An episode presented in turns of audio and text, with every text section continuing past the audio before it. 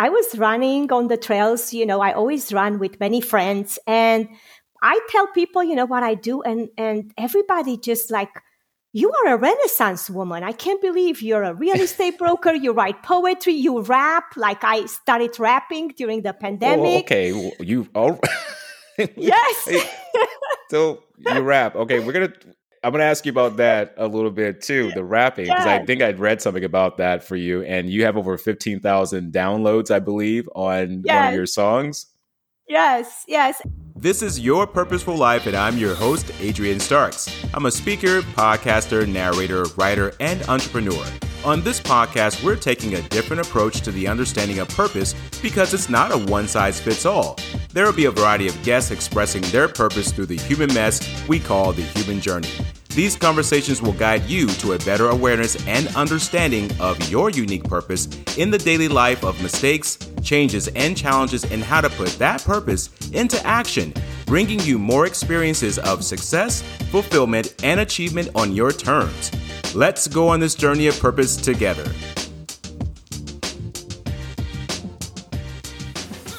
Welcome back, everyone, to Your Purposeful Life. And I'm your host, Adrian Starks. And it is here where we are changing the conversation around purpose. And we want to help you shape your purpose your way. Today, I would like to welcome our special guest on, Carmen Micsa, to the podcast and community. Carmen, how are you doing today, my friend? Oh, I am doing fantastic, Adrian, and I am so excited, grateful, and honored to be on your show. Oh, well, thank you so much. And it is an honor to have you on our show today, too. And because we're going to be learning some things, and that topic today is going to be reinventing ourselves. This is so needed in a time now where everything seems to be very uncertain, especially with our personal lives, our careers, everything surrounding us. So, you're going to talk about that a little bit.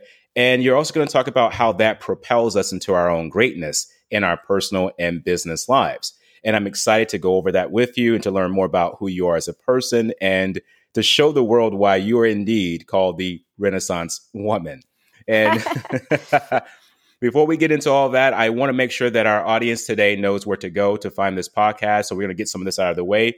Go ahead and download this podcast onto any podcast platform of your choice by going to our website, yourpurposeful.life. Yeah, I said yourpurposeful.life. And it's there we can listen to all the episodes, download them onto your platforms of choice. And also you can join our community to be updated on things that are coming up, special guests, also takeaways from the podcast interviews, and new things that are shaping around the Purposeful Life community.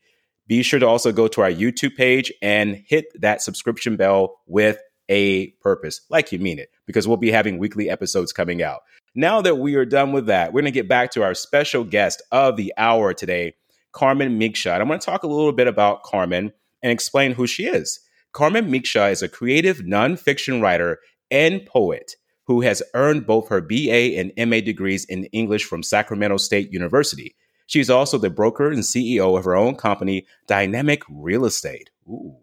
Micsa has published memoirs, created nonfiction. She has a tennis book called Change Your Grip on Life Through Tennis. And I cannot wait to talk to you about this one, okay? and her two poetry books, The PR, The Poetics of Running, a book of poetry in motion. Ooh. And she is now working currently on her memoir about her life growing up in communism. Okay, we're going to talk about that as well. Micsa is also an avid marathon runner who ran London, Boston, New York, and Chicago World Marathons. Now, see, that just doesn't make me feel good right now. I ran two miles a day and I thought I did something. Oh my, I got to get myself together. All right. she lives with her husband, Catalin, her two teenage children, and they both all live in Sacramento, California. Carmen, welcome to the show today, my friend. well, thank you, Adrian. And you should feel good about yourself because today is my rest day. So you ran two extra miles than me. I love that. You know, I was thinking about with your, with your running, and I want to get more into that too. But I was, I just ran the other day on the treadmill, and I was like, I did about two to three miles, and I was like feeling really good. I'm like, okay, I'm doing good. And then I read your bio, I'm like, oh, okay, there's more work to do here, obviously. But that's what we're here for to encourage each other. All yes. right. So, Carmen, you know, I'm happy to have you on the show today. And it seems like you have reinvented yourself. And I'm eager to learn more about that. You're currently working on a memoir, about your life growing up in communism. So, where exactly did you live? Yes, I basically lived in the western part of Romania. I lived in a small town, but I went to the university in Timișoara, which was the hub of our revolution. That's where the Romanian revolution started, you know, on December 16th, 1989. Okay. And so I went there basically to both high school and university. From the age of 14, I went and lived in the dorms with and because I wanted to study English and philosophy and literature. So I had to go away from my small hometown. And I, you know, I enjoyed living in Timișoara, which was a progressive city even during communism. Wow. There's a lot to learn about where you're from because I find that when we live in our lives, we see things from our reality. And a lot of us hear about things through the news. We don't hear directly from the source, meaning the person that experienced it. And I know that you have a memoir coming out about this experience, but I would like to know just a little bit here today about what was it like growing up as a child in that type of environment? And did that environment help you kind of decide as you got older on how to shape your purpose and maybe even find a way to make things better for yourself and people around you? Oh, what an amazing question, Adrian. This is the whole memoir, basically. so, um, you know, to answer your question, I have always been a very resilient little girl. They always used to say to my dad, there is that little girl in camp. She has green eyes and she's the best handball player. We want her on our national team. you know, that was in sixth grade. And my father was like, yeah, that's my girl, and she's not playing handball. She's going to the university. um, but I was, you know, it's so interesting. I didn't, you know, have a really tough life, but like overall communism, as we know, was very difficult, especially for certain people who ended up in jail, who, you know, you didn't have freedom of speech and expression. Mm-hmm. But I got away with many things because I was a kid and I was a teenager. So if I said something wrong, they would be like, oh, she's young. She doesn't mean that. But I truly meant it. You know, like I always like to spoke up, to speak up against the regime, you know, and as a matter of fact, just two days ago, I was working on my memoir and one of the chapters is when darkness meets the light. Hmm. Because during communism, we used to have rotating blackouts, you know, like in the evenings, um, they would just turn off the power. And so you would be studying at the candle. And because I lived in the dormitories with other girls, it was our fun time, really. You know, like it was our time to plot, you know, against communism, to talk about, you know, what would it be like to you know, have a revolution in our country. And mm-hmm. that really happened, you know, and I got to fight in the Romanian Revolution together with my father at the age of 16. Whoa, okay, hold on for a second. you got to fight in the revolution with your father at 16? What yes. was that like? So that was, you know, it, it was actually peaceful because we were, um, you know, we were up in the streets protesting for three days. And because my hometown was so you know, it was like 60,000 people about. Um, they did not shoot at at people, but in the big cities, Bucharest, the capital, and Timișoara, people got killed for being out in the street and protesting and, you know, and just saying down with communism, down with Ceausescu, you know. And my father and I got to be out in the streets for three full days, and it was just like an amazing experience.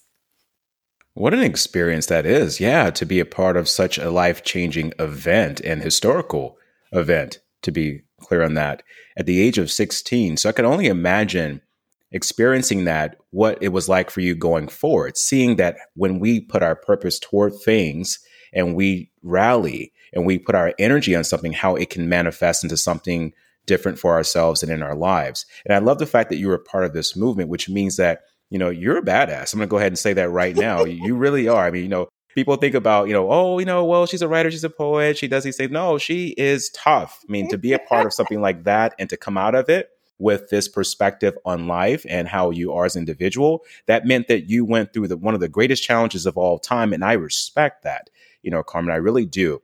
So I want to change pace here a little bit and get into this reinvented person. Speaking of that, and how you came out of that. I hear that you're called the Renaissance woman by many. Why yes. is that?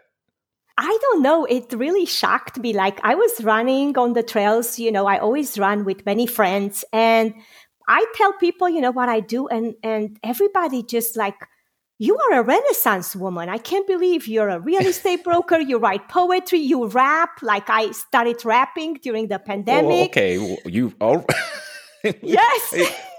so you rap. Okay, we're going to I'm going to ask you about that a little bit too, the rapping, because yes. I think I'd read something about that for you. And you have over 15,000 downloads, I believe, on yes. one of your songs.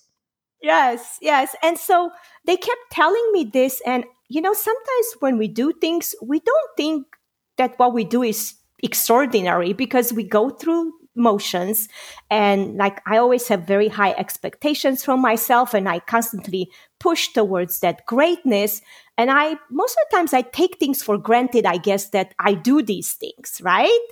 And, and people right. kept calling me Renaissance woman. And I'm like, oh, that's kind of cool. I like that. I love that because it reminds me too of the whole Renaissance period uh, in Italy, the rebirth of artistry. I went back there and well, I went there in 2018 and I experienced some of the greatest Renaissance artists of all time, including Michelangelo wow. and Leonardo da Vinci. And I didn't yes. know that time they actually had a feud. They didn't like each other very much. You would think that people walking around painting mm-hmm. and doing sculpting would be like the happiest of people. They could not stand each other. They, I think it was actually a moment where Michelangelo or was it Leonardo, one of them, they punched the other in the face. And oh, one no. ended up with a very crooked nose and behind it. So it was like, stay out of my turf. All right.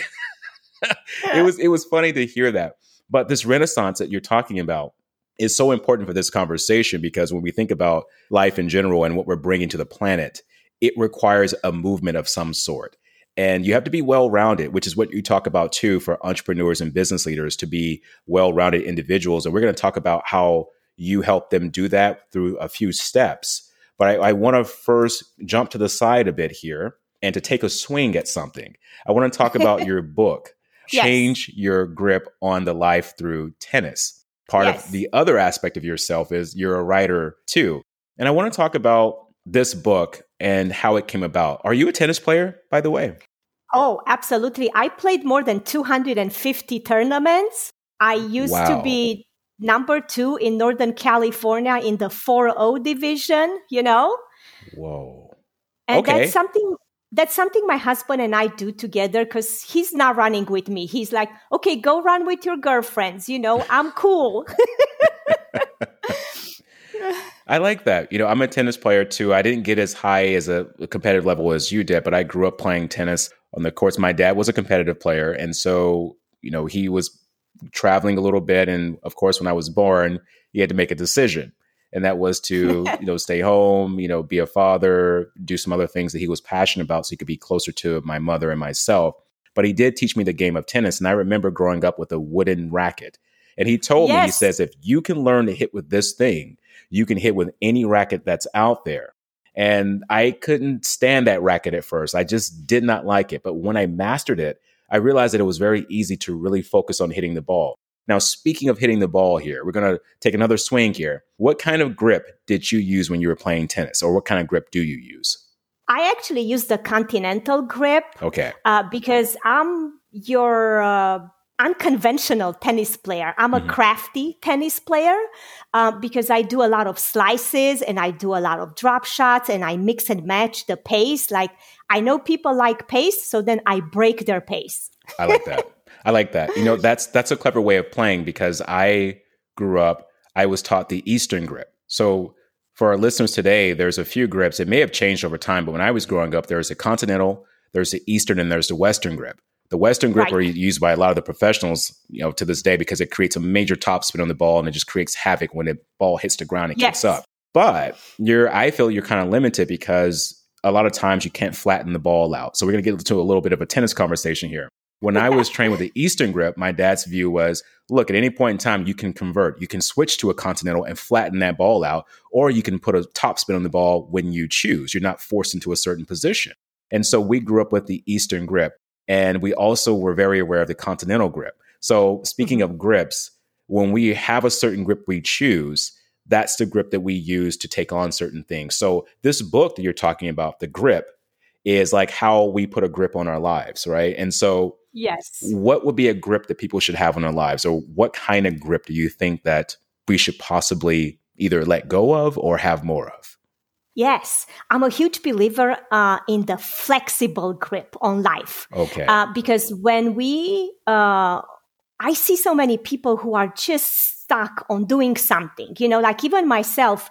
The reason I wrote this book is because literally at the age of 40, I went back to college to be on the college team playing tennis with the 18 year olds and I was outlasting. I was playing for six hours and outlasting all of them, you know, with my stamina.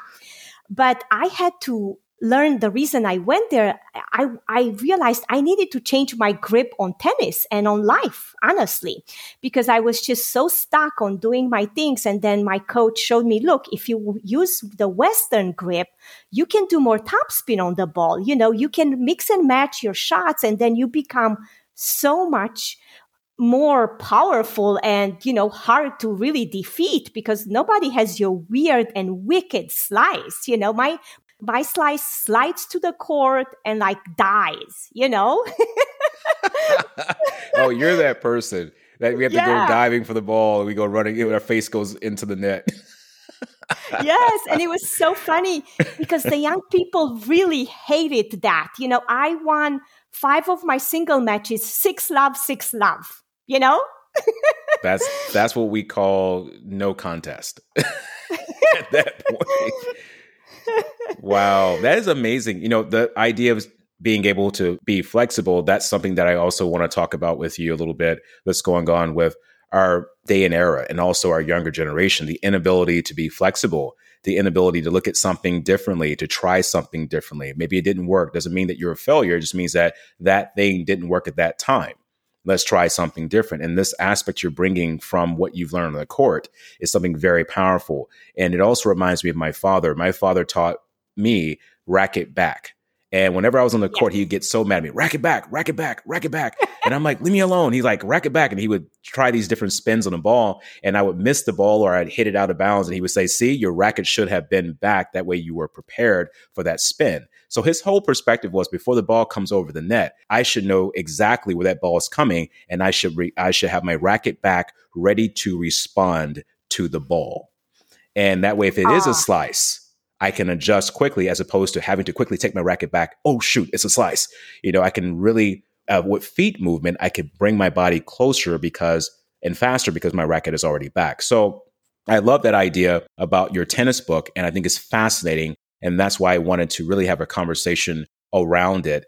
And so back to this thing that you were we were talking about earlier about rapping and the 15,000 views you have and being a tennis player and being a mom, being a CEO of your own real estate company and helping so many other people. This is part of the lifestyle that you live. And you are a huge believer in serendipity and creating happiness and success this is important for us.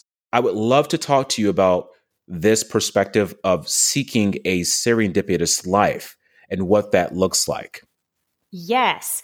Um, so I wrote an article, Five Ways to Curate Serendipity, which became pretty viral on Medium. Okay.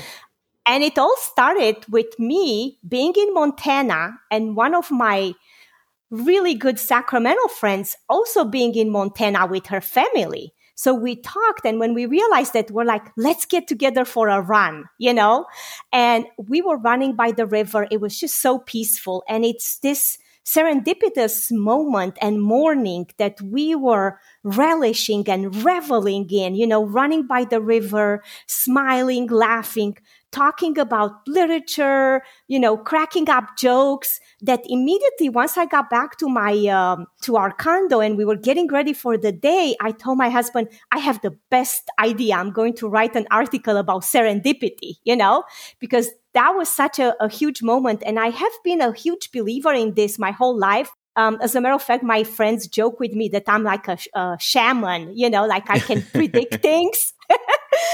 uh, because back in communism, you know, we I didn't have phone, you know, and of course we had the regular phone, but we didn't have phones till I was about 12 years old. So sometimes my friends and I, we were able to communicate like telepathically. Like we were like, it's funny. I just really thought that you wanted to do this. And then our plans were matching. And, and it was like, unbelievable. And I kind of honed that through the years, you know, like I can, I even match uh, outfits with my friends. Like, let's say we say, Adrian, let's run together. I'm trying to predict okay. what color you're wearing, you know?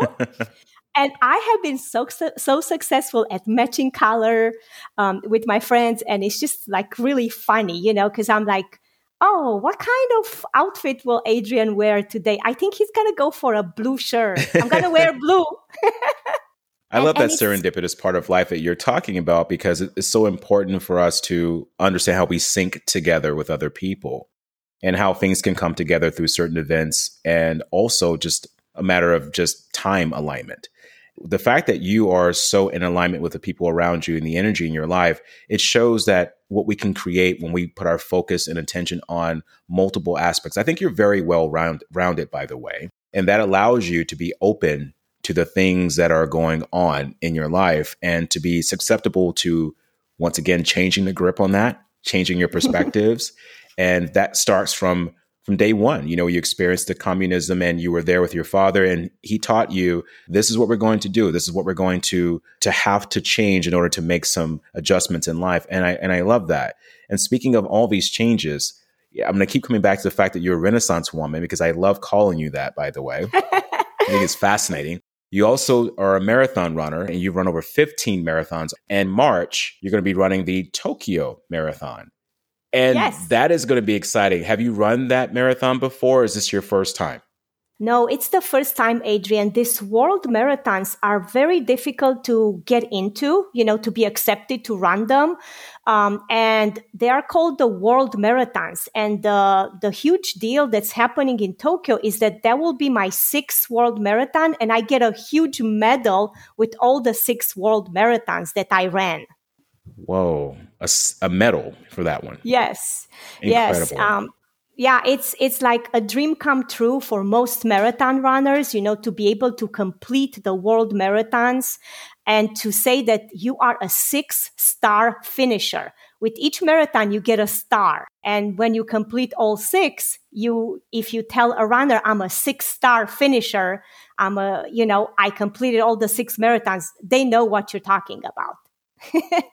They certainly do. And this these aspects of yourself, I want to get back to the running the marathons, the poetry writing, the rapping, being a real estate agent. I want to be clear here on our audience today that this is also a very important aspect of Carmen's life of helping others find places that work for them, that make them feel at home. But to take all these things here and combine them into who you are as a person is absolutely fascinating and you actually reinvented yourself is what you did and you yes. decided on being the renaissance woman that you are why is it important for us to consider reinventing ourselves carmen? Yes um, i would actually like to bring uh, one of my favorite books ever tao te ching by lao tzu. Love that um, book.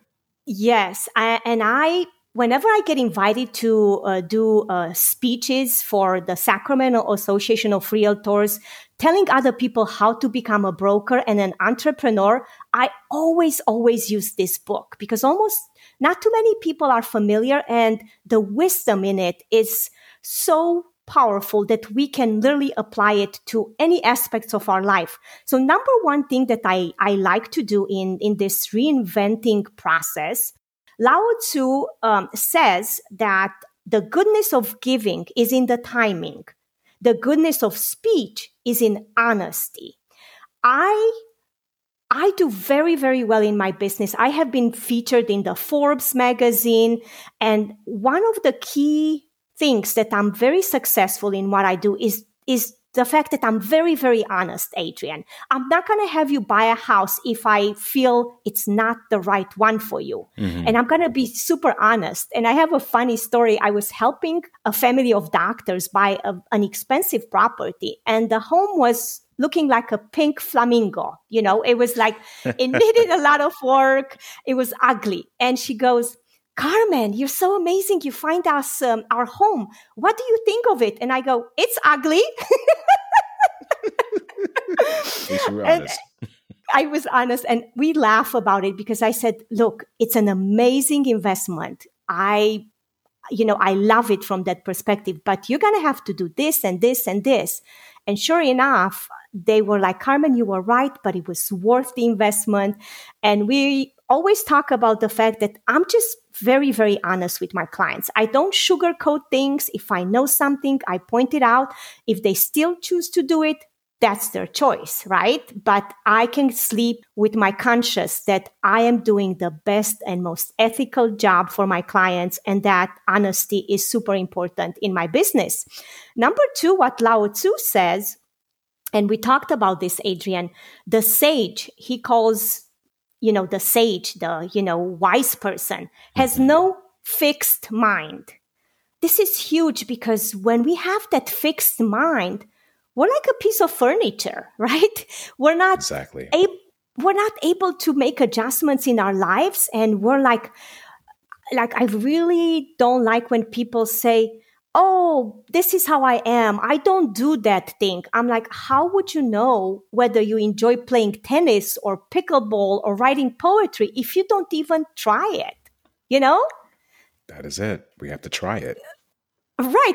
For instance, if you've never pe- played pickleball, but you're a tennis player, you should play pickleball because it's just so fun, you know, and you can play as a family, you know, it's, it's just fun. And so getting rid of this fixed mind and being able to say, you know, I don't know anything really, you know, having that mind frame that we are constantly learning, we are put on this planet to to learn and improve ourselves and to change this fixed mind and make it change this grip on life change this grip on this fixed mind right? And and adopt um, adopt what lao tzu says a um, mentality that um, we are like water he says nothing in the world is softer than water yet nothing is better at overcoming the hard and strong which is all about he's talking about being flexible. That's what the message is. It reminds you know? me of Bruce Lee. Bruce Lee said, "Be like water, my friend," and that's where he yes. received that from. Was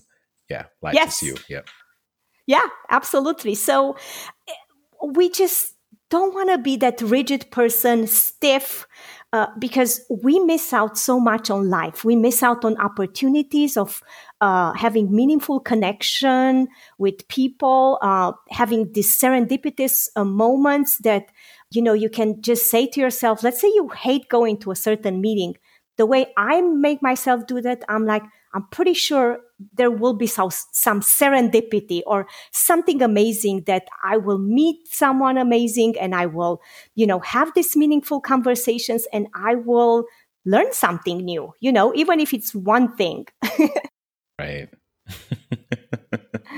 yeah. So I think this reinventing ourselves um, really comes into place also uh, from my background because the big philosophy in, in communism was that we have to be really, really well rounded people. Like we had to be good at everything, Adrian, right. you know? And it was just like interesting. And, and I was just the kind of kid who liked to explore things, who liked to, you know, liked foreign languages. I studied English and French in school, and then I learned German on my own. Um, but I think we tend to be, especially in America, we tend to be too specialized and too narrow, saying, this is my yes. specialty, right? Yes. We, they call it niches. Like you got to have a certain niche. You got to stay here and only be there. And I have something to say with that because that has gotten me into a lot of trouble. It forced me into a, what I call the box mindset where you're just like stuck in a box and you and you can move but you can't go beyond those frames those corners of restriction or limitations you place on yourself and just like this podcast, it originally started out as a very open podcast. And I fixed it into something that I thought I other people wanted, and it kind of just got stuck. And now mm-hmm. the podcast has been rebirth, hence renaissance, back mm-hmm. to something very unique and open minded. And now this is why you're here today. because of that. And so that is so beautiful. Yeah, thank you.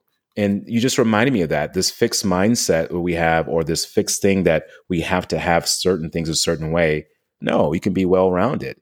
And you can also be good at many things. That's how a lot of the artists in the Renaissance were so good.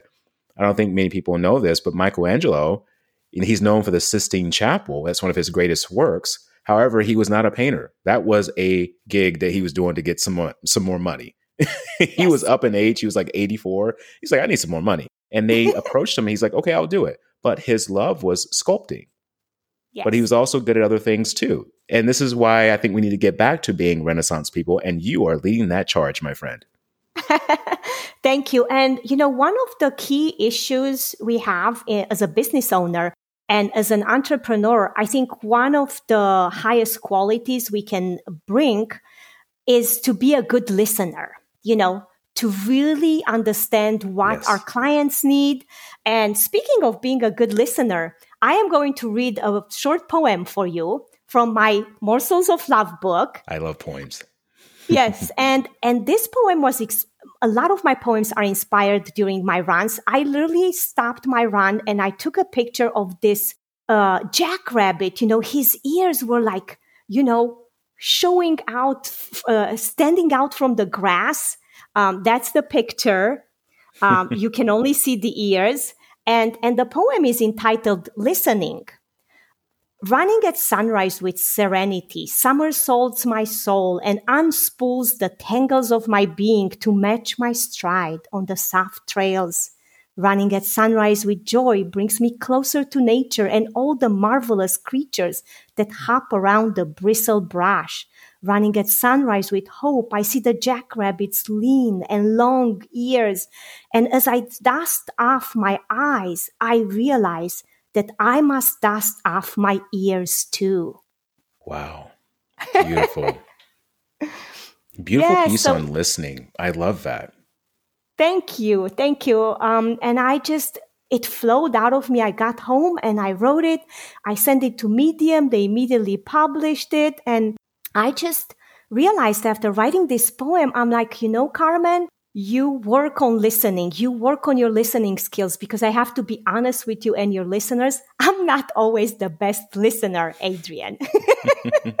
Carmen, I don't think any of us are. We're all learning. yeah, because sometimes I get excited and I want to say my point of view. And I'm like, okay, I got what you're saying, Adrian. Let me tell you this. And it helps to listen. I think that's part of the the moment of silence is listening and interpreting what the person is saying, but not waiting for your chance to tell them what you want them to hear necessarily. I think that's what we're missing a lot from the art of conversation. That's why I with this podcast I call it the art of conversation under the umbrella of under the umbrella of interviewing. Because yes. it's an interview process, but it's conversation between two people sharing their perspectives on life and purpose and change and growth and challenges and all these other perspectives that come with I call the human mess, which is part of the human journey. and when we listen, we can understand things better and even challenge ourselves. I think that's the big problem today. A lot of people are so fixed in how they think and how they see things, they don't want to be challenged. They don't want anything to rub up against their opinions or their ideas or their philosophies. Yes, that's so well uh, well said, Adrian. And I also think that when we listen really well, then we can come up with the most open-ended questions that really opens up the conversation. And I learned also to develop that. And I'm I can make a person who's really really quiet open up to me like in no time. And I just met them, Adrian. That is important, and I love that strategy that you have. It's the energy because it's a trust. If you're listening to them, they feel noticed, they feel recognized, they feel important. And there's nothing more in this world that every person wants is a feeling of recognition. And that is what's happening right now with a lot of things going on in media everywhere. It's all recognition. It's like, I want attention. I want this. I want that. I want you to like me. I want you to follow me. There's nothing wrong with having people like you and follow you. But when you base your life on that, when you base your life on your significance behind that, that's a big problem. And I think that when we learn to start listening to not just people, but also ourselves, because when we listen, we learn. And this process of you listening to people in front of you it opens that door for them saying, Whoa, I don't have to get angry. I don't have to to yell. I don't have to be defensive because this person's actually they're noticing me. I don't have to raise my hand up and be like, no, no, no, no, no. This is who I am. They are listening to who I am. And it's a big gift to have, Carmen, on this planet is the power of listening. And we all know this when you're a good talker, sometimes, like you said, it's it's hard to listen because we're like, I want to tell you something. And right. sometimes people just say, I just want you to hear me out. I just right. want you just to listen to me. There have been so many things that I have done in, the, in my past, mistakes I've made in relationships and everything, where I was just trying to help, but I was not listening. Yes. Yes. So it's important to listen. So I like that dynamic that you're adding into that. And what a beautiful poem. So for our audience today, to find out more about your Renaissance work, your real estate that you're doing, helping people find the right homes for themselves, helping business leaders and entrepreneurs balance out their lives in this serendipitous way. And also the Seeds of Sunshine podcast that you have that you do with your daughter, yes. which is a which is a great podcast, along with your books of poetry and your upcoming memoir. Where can people go to find this wonderful information, Carmen? Yes. Um, so my I have two different websites, dynamicsacramentohomes.com uh, that's for my real estate business and carmenmicsabooks.com, my first and last name, books.com. Um, and then for the podcast, you just Google Seeds of Sunshine. I have, I created last night actually, I created my linked linked tree. So I put all the links Excellent. there for you, Adrian, and you'll have them for the show. But okay. I was, as, as I worked on it last night, I'm like, oh my gosh, I have a huge link tree here. Linktree is powerful. I love that tool. And what I'll do is I'll make sure I'll put that into the show notes of this podcast so that all of our guests can go there. And our listeners can click on that link and find all the amazing work that you are doing. My last question for you today, Carmen. What is your life's purpose at this point in your life? Yes, Adrian. Um, it is to lead with passion conviction, okay. and creativity while developing meaningful connections to others and giving back to my community. You know, and to continue being um, many people, many professionals tell me when I answer my phone that I answer lovely and kindly. So I want to continue this journey like on that. this earth to be this lovely and kind person and to always understand that someone else might have a challenge that day and maybe that's why they're grumpy, but not to judge them. Ooh, I love that. That they may have a challenge and that's why they're grumpy, but not to judge them because they have their own human mess, their own human journey that they're going through. I love that perspective, Carmen, and that's why you have been on the show today, my friend. Thank you so much for having me, Adrian. I listen to all your episodes. I always am looking forward to them because I learn so much from them. Well, thank you for listening to the episodes, and I love your support, and I appreciate you. And I'm going to make sure that our audience today goes to your your links. I'll provide those in the show notes, and they find out more about what you're doing because you're creating a major impact on this planet in a purposeful way, and you have shaped it your kind of way. And I love that, Carmen. I am wishing you much love and success, my friend, going forward. Thank you so much. I wish you the very same, Adrian. Have a lovely and blessed day. You too, my friend. Thank you for listening to Your Purposeful Life today, and I'm your host, Adrian Starks. Download this podcast on any platform of your choice by going to our website, yourpurposeful.life. Join me on my social media channels and be a part of the Your Purposeful Life community. Subscribe to our YouTube channel and hit that like button with a purpose. Let's help you shape your purpose your way.